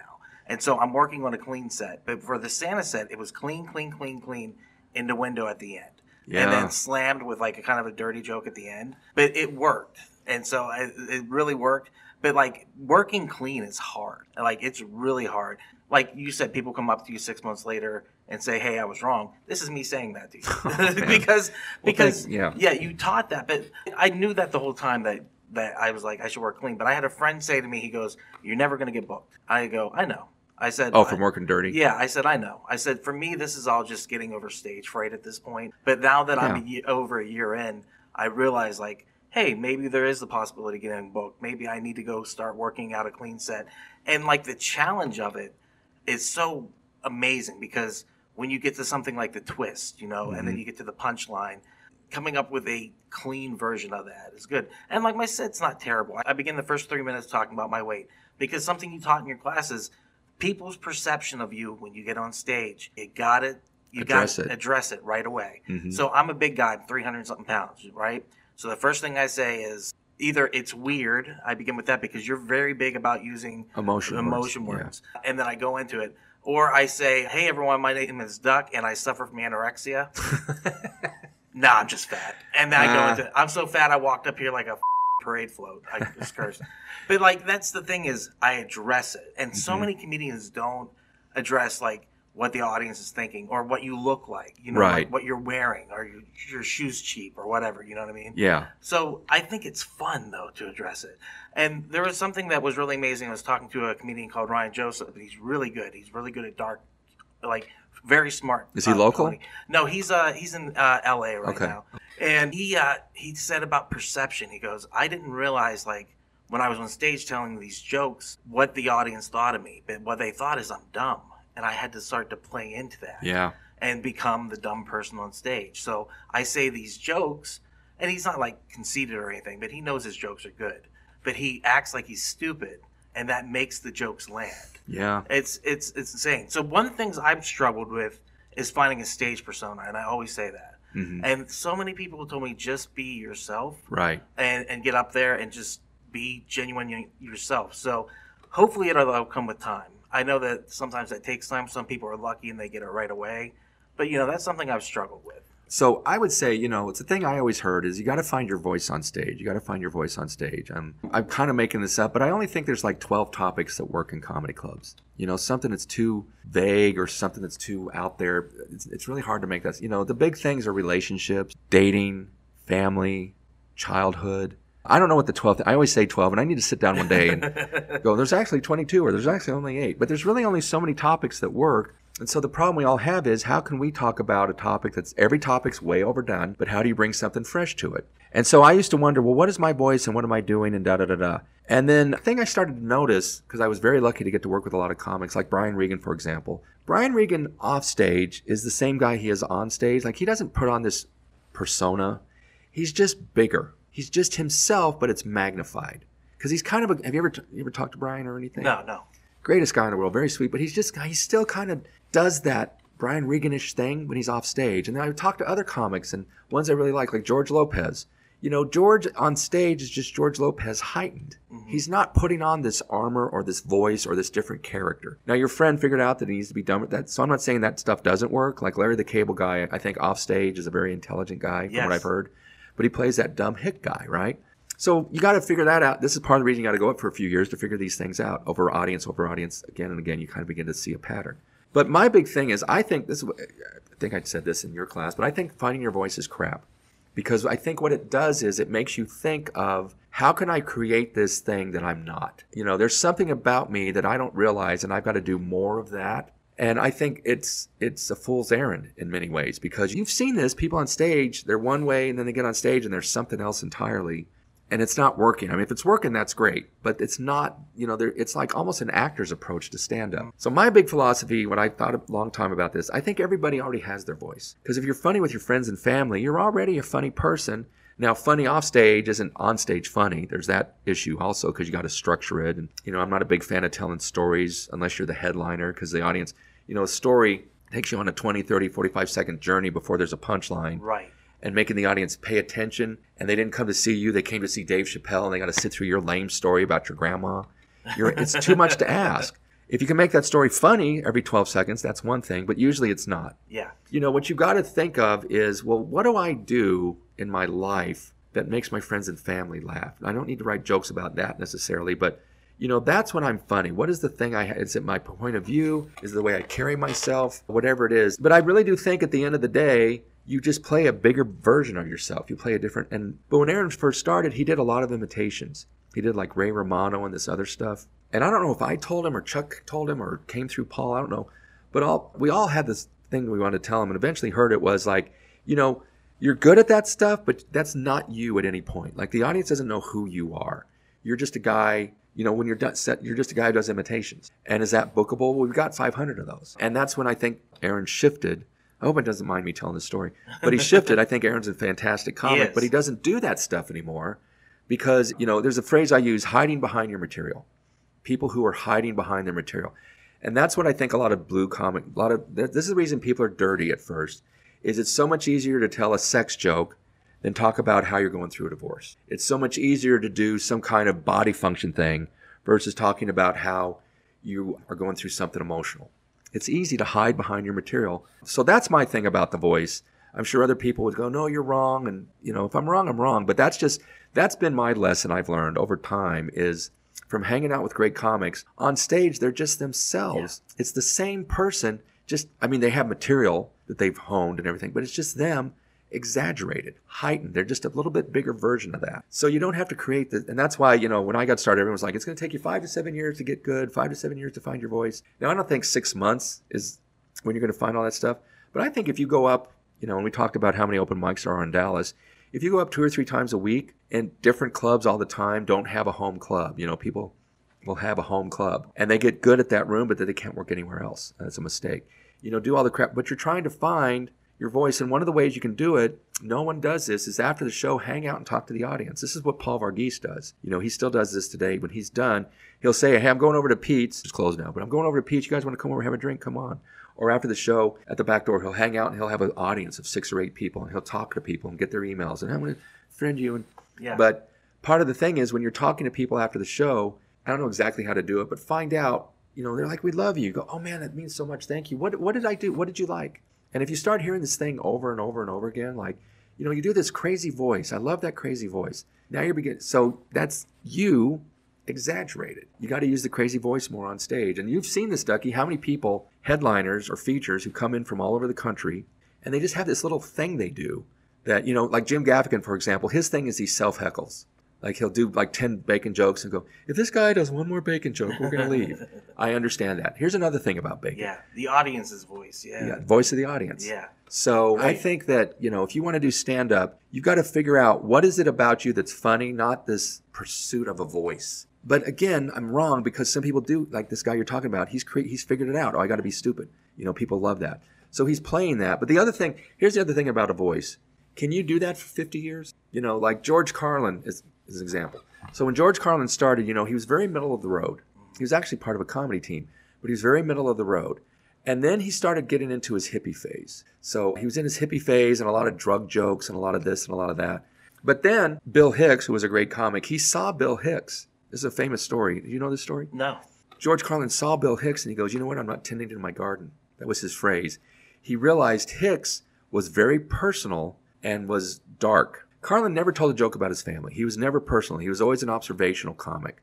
And he stayed with that. But you can see, I can't think of the name of the special now, but there's one where he's doing his set in a graveyard. The set is a graveyard and it's dark and he talks about auto asphyxiation and he talks about all these really dark topics and he went really dark for a while and then towards the end of his life you know he he just was he kind of became the cranky old man Yeah. just complaining about everything but he evolved you know and my point is that 70s hippie guy that wouldn't work in the 90s he would have had a fan base who came to see it but like like andrew dice clay you know megan king great comic she worked with him and she said yeah his audience you know they expect that you know hickory dickory dock you know, the dirty things because that's what he's famous for.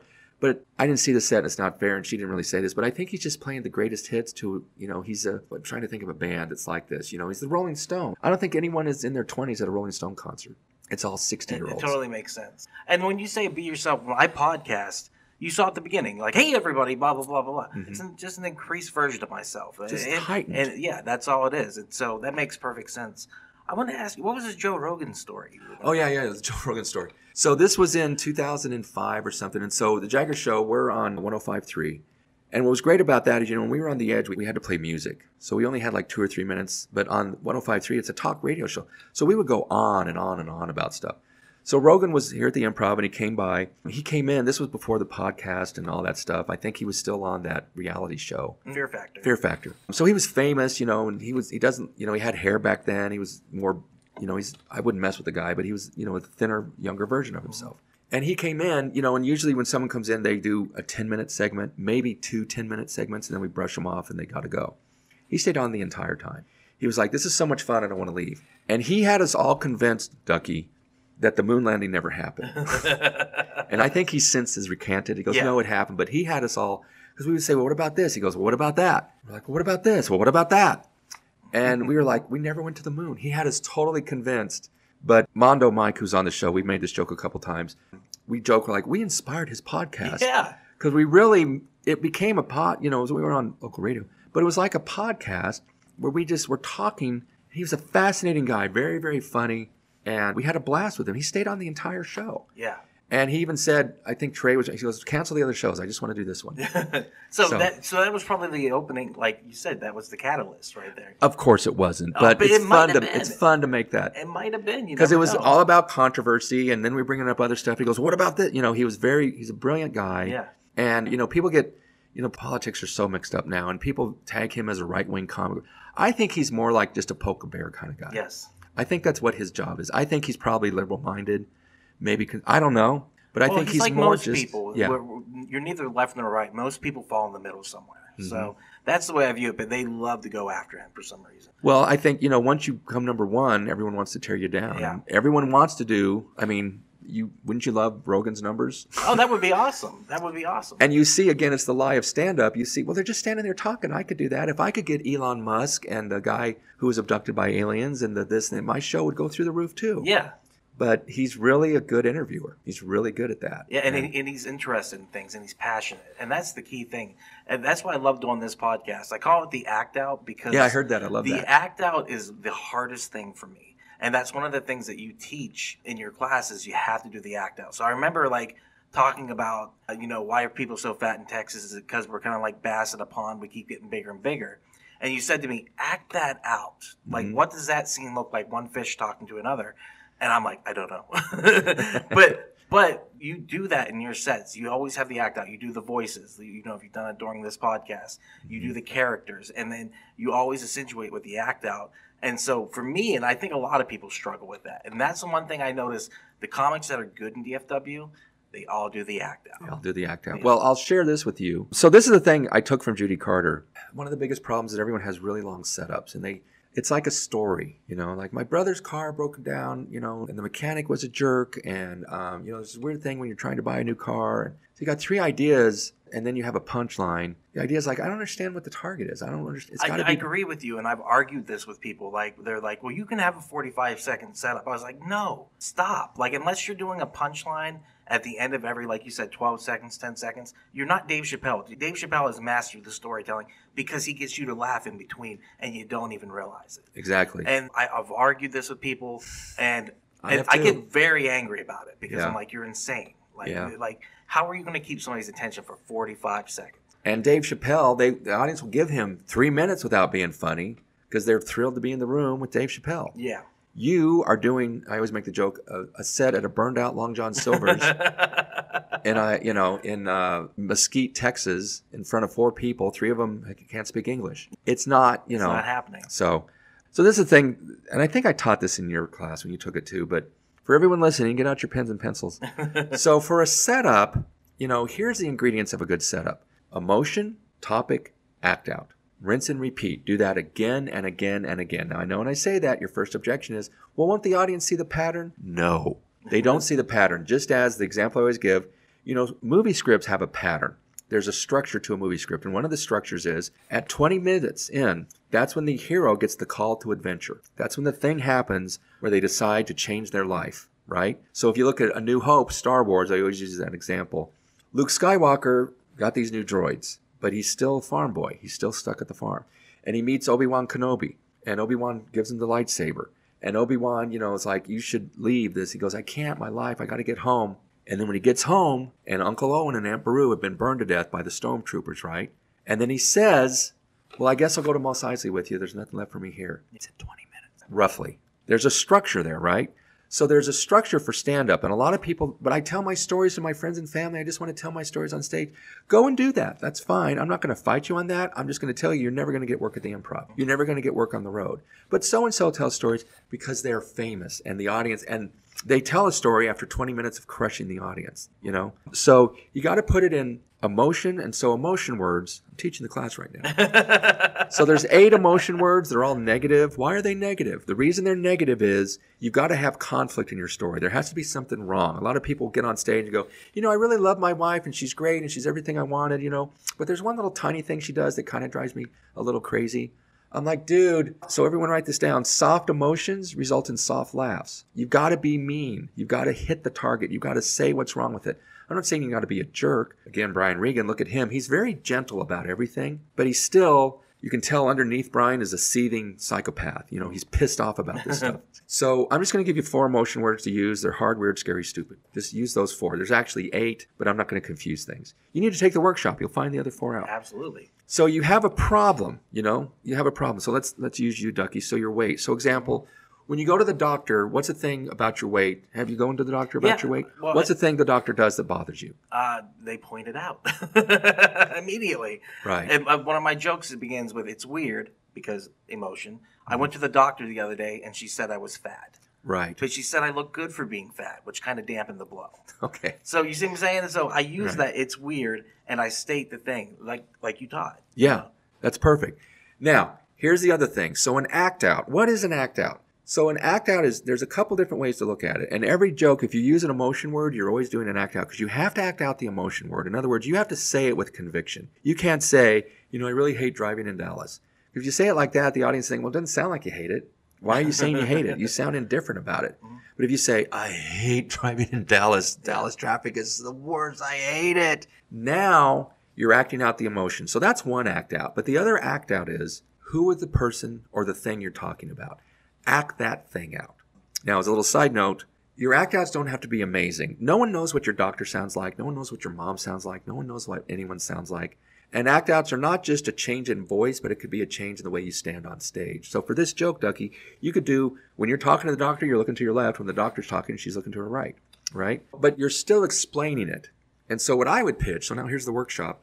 What I would pitch is get to the act out as soon as you possibly can. Now you're doing that by doing the emotion word, but also act out the other person. Okay.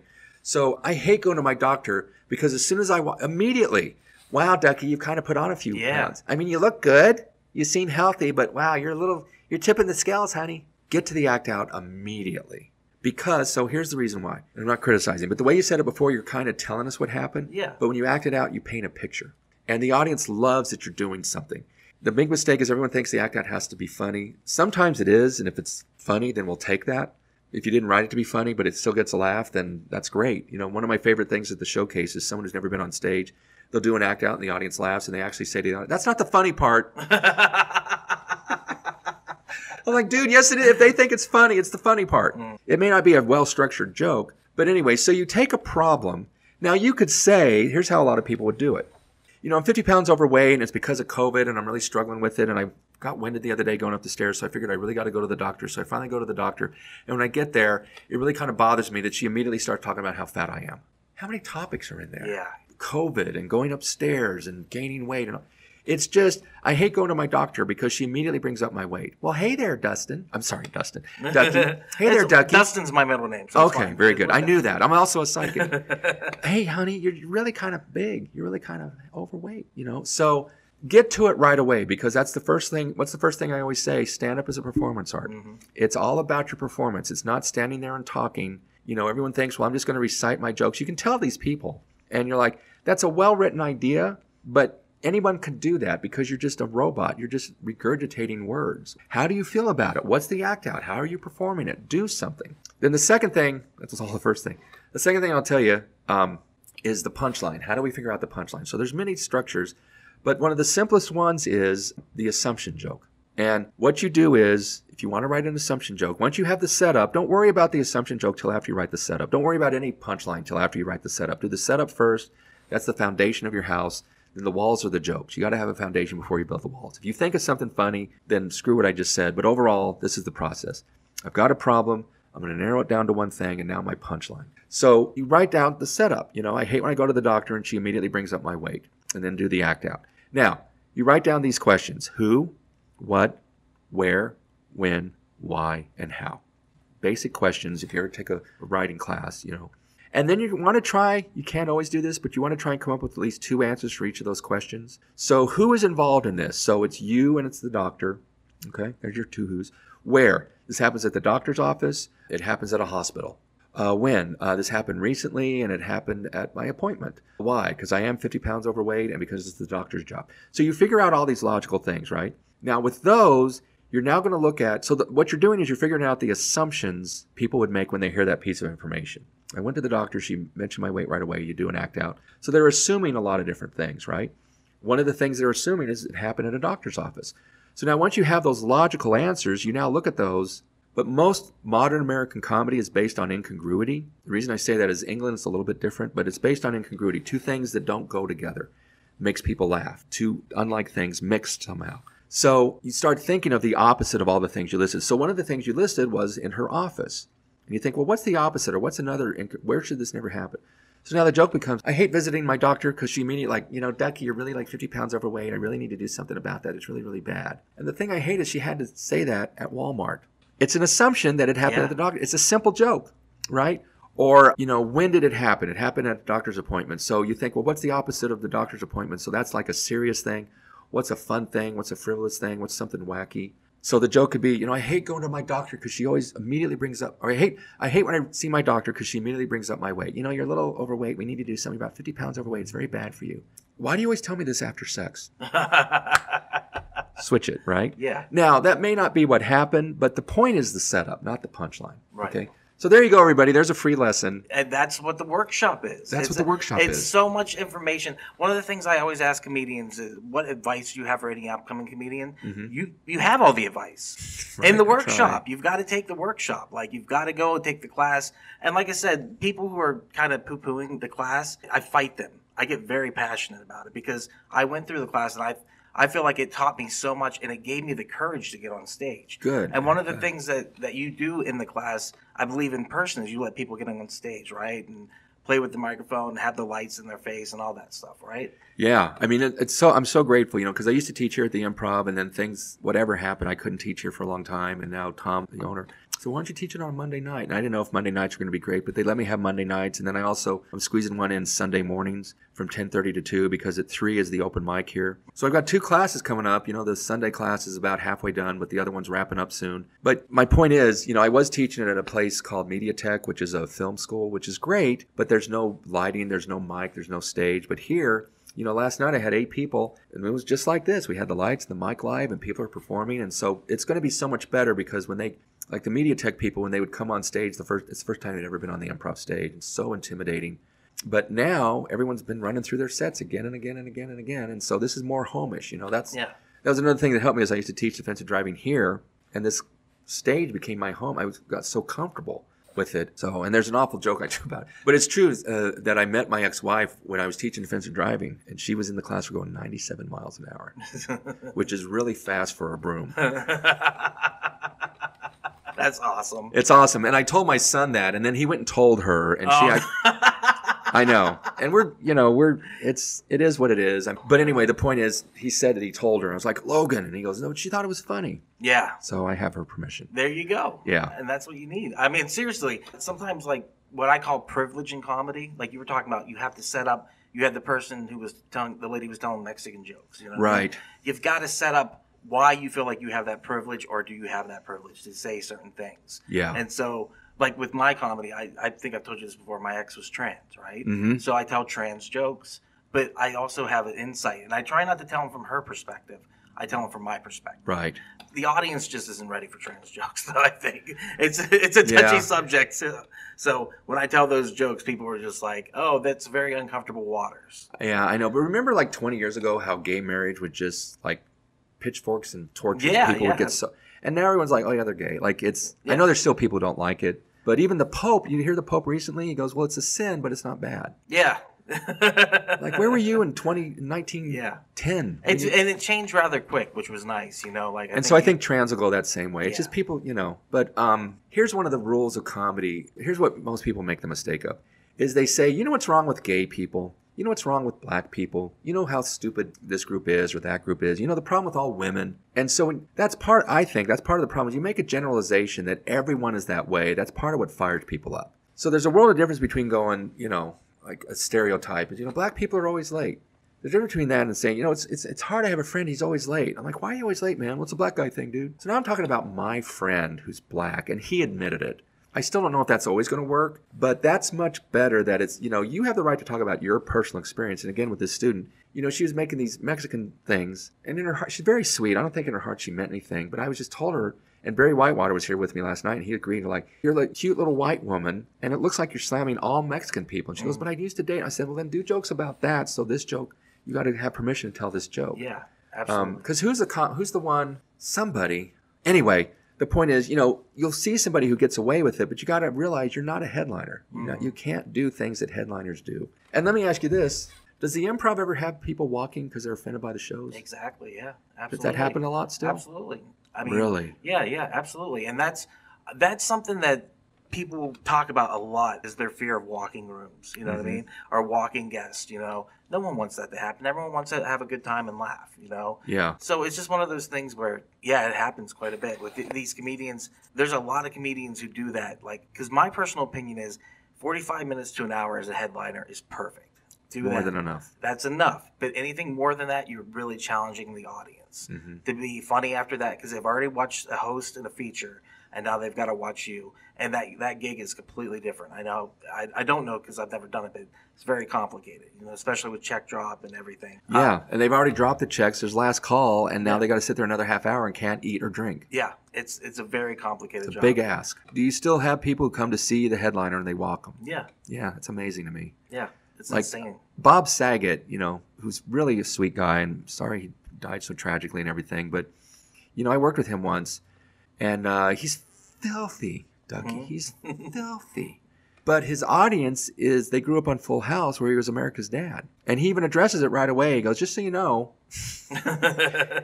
and he walks people. And I think, you know, Bill Hicks again, you know who Bill Hicks is? Oh, right? absolutely. Yeah. You know, there's a special about him called Life is a Roller Coaster. And it It's an amazing special. It's an amazing special. Yeah. But a couple comics, I can't remember who, but they talk about how he liked walking the room yeah. because he had a Jesus complex. He had a this is the truth and you need to hear it even though it's going to hurt you. And I saw him many times walk a room. I don't know if I ever told you this story. There's a great story here at the Addison Improv. I came to see him one night. It was a corp. It wasn't a corporate event, but it was around Christmas time, and 70% of the room was Exxon. It was a big corporate event, and they came here to see Bill Hicks.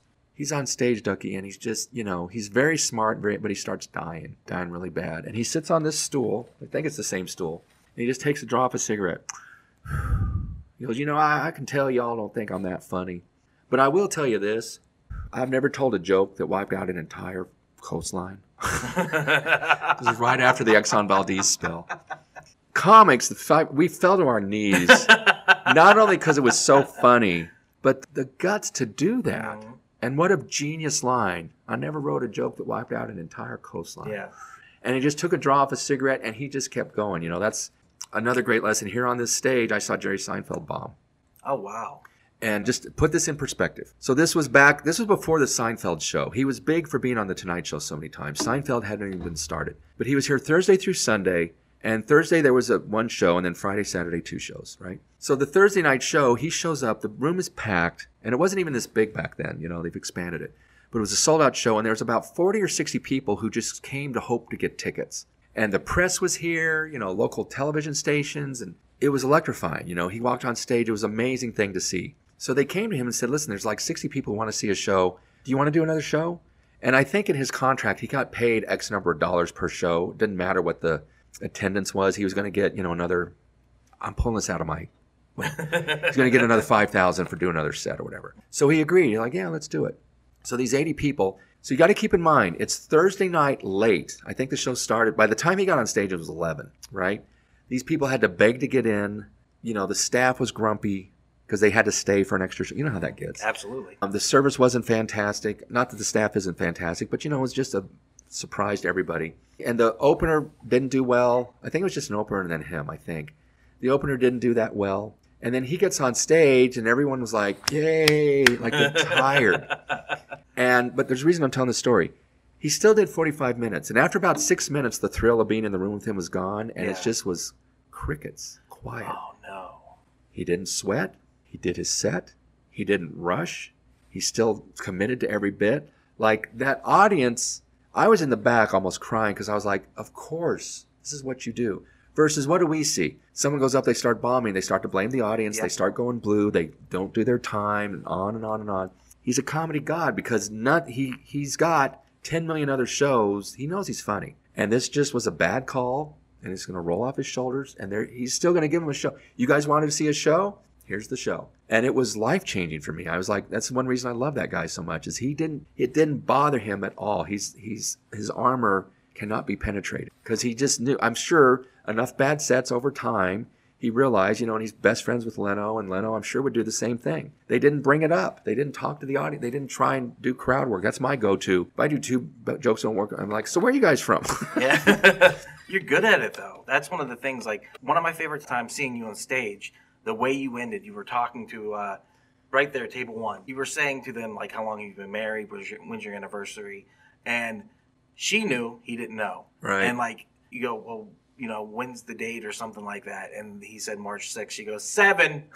And, I remember and, that. And you were just like, and you made the nod and you got off stage because it, the, it, like you were like, there's nowhere else to go. You know what I Yeah. mean? Because they've already, because of the crowd work, created the ultimate punchline on their Mhm. own. So you you just took a bow basically and left, Yeah. and it was knowing when to leave gracefully because it wasn't going to get any better than that. And so, but I love that. Like crowd work is really hard. Like it's very scary to me. Yeah. I've talked to comedians who welcome hecklers. They want that, you know. I've talked to comedians who have the same fear as me. The first time I was heckled ruined the rest of my Ah, set yeah. because I was just thrown off. And all the lady said to me was chicken. Mm. And it threw me off. yeah. And at that point, I was just like, oh, I can handle this if I get heckled. And I do what you teach, you know. I, we're giving away all the secrets. Right. But like, you, I do what you teach. I'm not going to say what it is, and it works. Yeah, yeah, it works. It works. So I guess what I'm saying is take the workshop. You've got to come out and do it.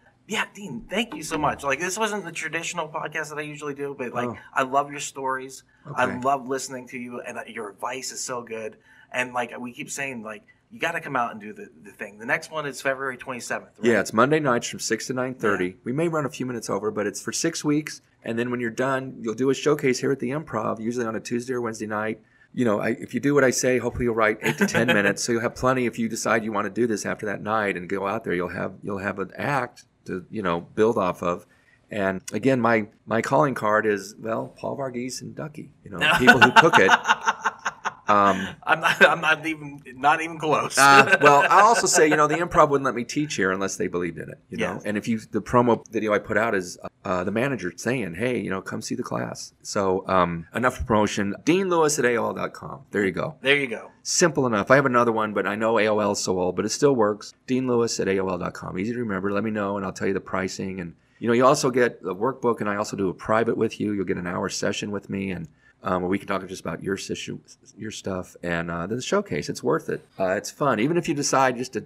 I always want to try it. I think it's a great way to just try it. And so many people are afraid to dip their toe into that. So many people are afraid to take the first two steps up to the stage. You're Yeah. going to teach them how to do that. And it's my biggest fear was being up here. yeah, And once I got up here and the lights were so bright and Mm-hmm. I was fine, I was like, why was I scared? Like Yeah. this is this is cake. Like just do it, you know.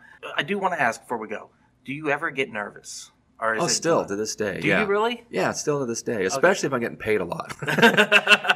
um, because you know you're that audience's night. You're their corporate thing. You're their thing, and you know it's also I think you represent the club and and all that other kind of stuff. But not like I used to. The the shaking microphone is long gone.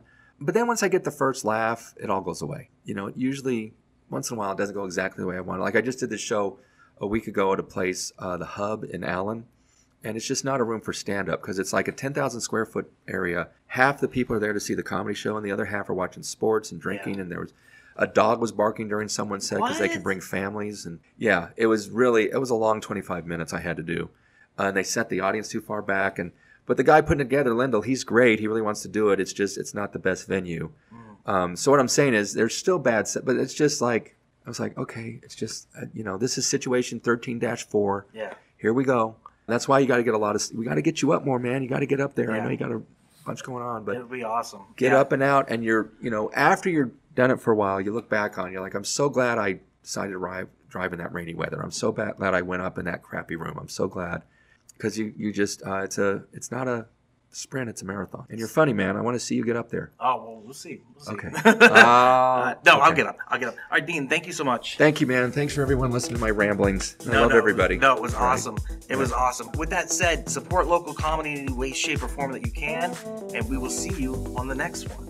And there it is. Hey everyone, thank you so much for listening to the podcast today. If you enjoyed it, please head over to improvtx.com to check out all our upcoming shows at the Addison, Arlington, Houston, and San Antonio clubs. If you like this podcast, you might enjoy the other podcasts on the Improv TX Comedy Network. We have The Act Out. From open mics to the big stage, comedians tell us the story they've made, where I talk to comedians from all over and chat about their journey this far. Also, check out the Black Dog Retro Arcade podcast. Straight from the arcade, we talk about how our favorite games were made. That's right, we're talking all that video game goodness. And finally, we have Quacking Up, a storytelling podcast where we pick suggestions from a hat and tell stories based upon them. Once again, thank you so much for listening. Please check out our social media, all links in the description. And with that, we'll see you on the next one.